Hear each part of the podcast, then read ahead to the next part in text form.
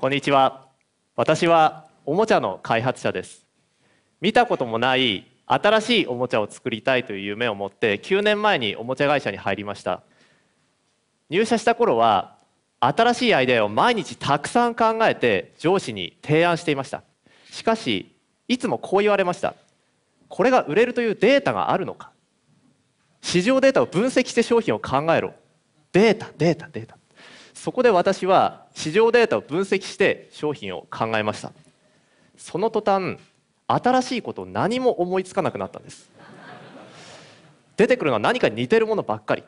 だんだんとアイデアが出なくなり考えることも嫌になって苦しくて最終的にこんなに痩せてしまいました。はいそうです、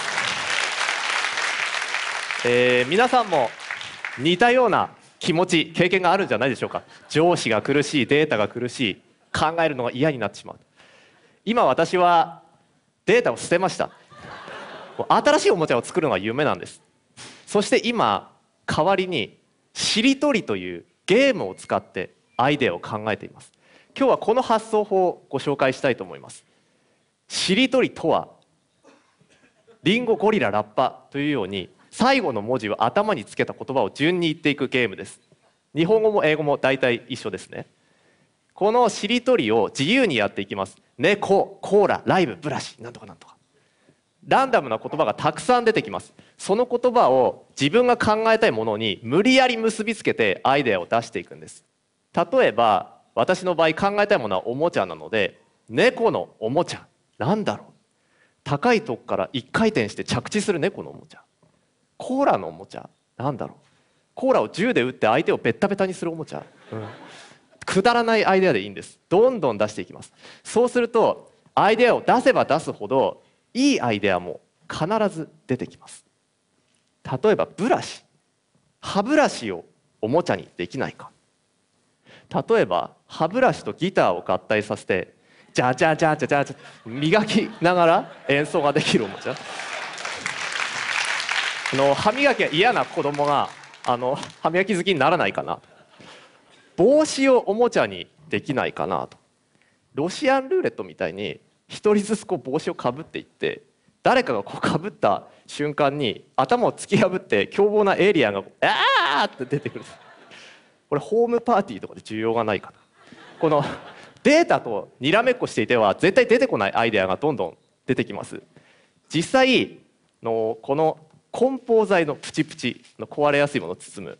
あのこれをおもちゃと結びつけて無限プチプチというこの好きなだけ指でプチプチできる おもちゃ生まれてこれ大ヒットしました。これデータと全く関係ありません。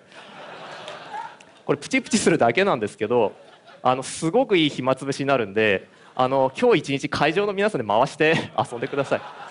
ね。あの暇つぶし。はい。はい、とにかくくだらないアイデアをどんどん出すです。皆さんくだらないアイデアをたくさん出します。あの分析に基づいて狙うところが分かってしまうとのそこを狙いすぎるあまり新しいことが出なくなります。そうではなくて狙うところが分かっていても目をつぶってダーツを投げるように自由にアイデアを考えるんです。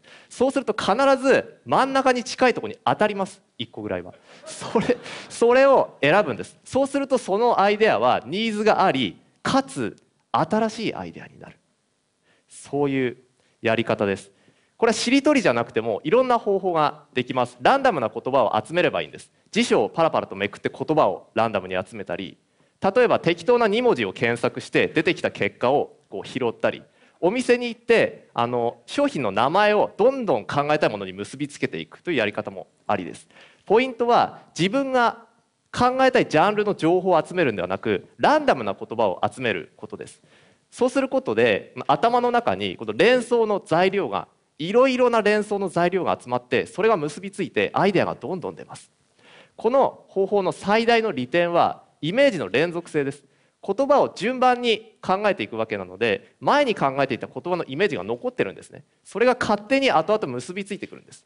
無意識のうちにライブとブラシが結びつきルーレットと帽子が結びつきこれ自分でも気づかないんですね。で思いもよらないアイデアが出てくると。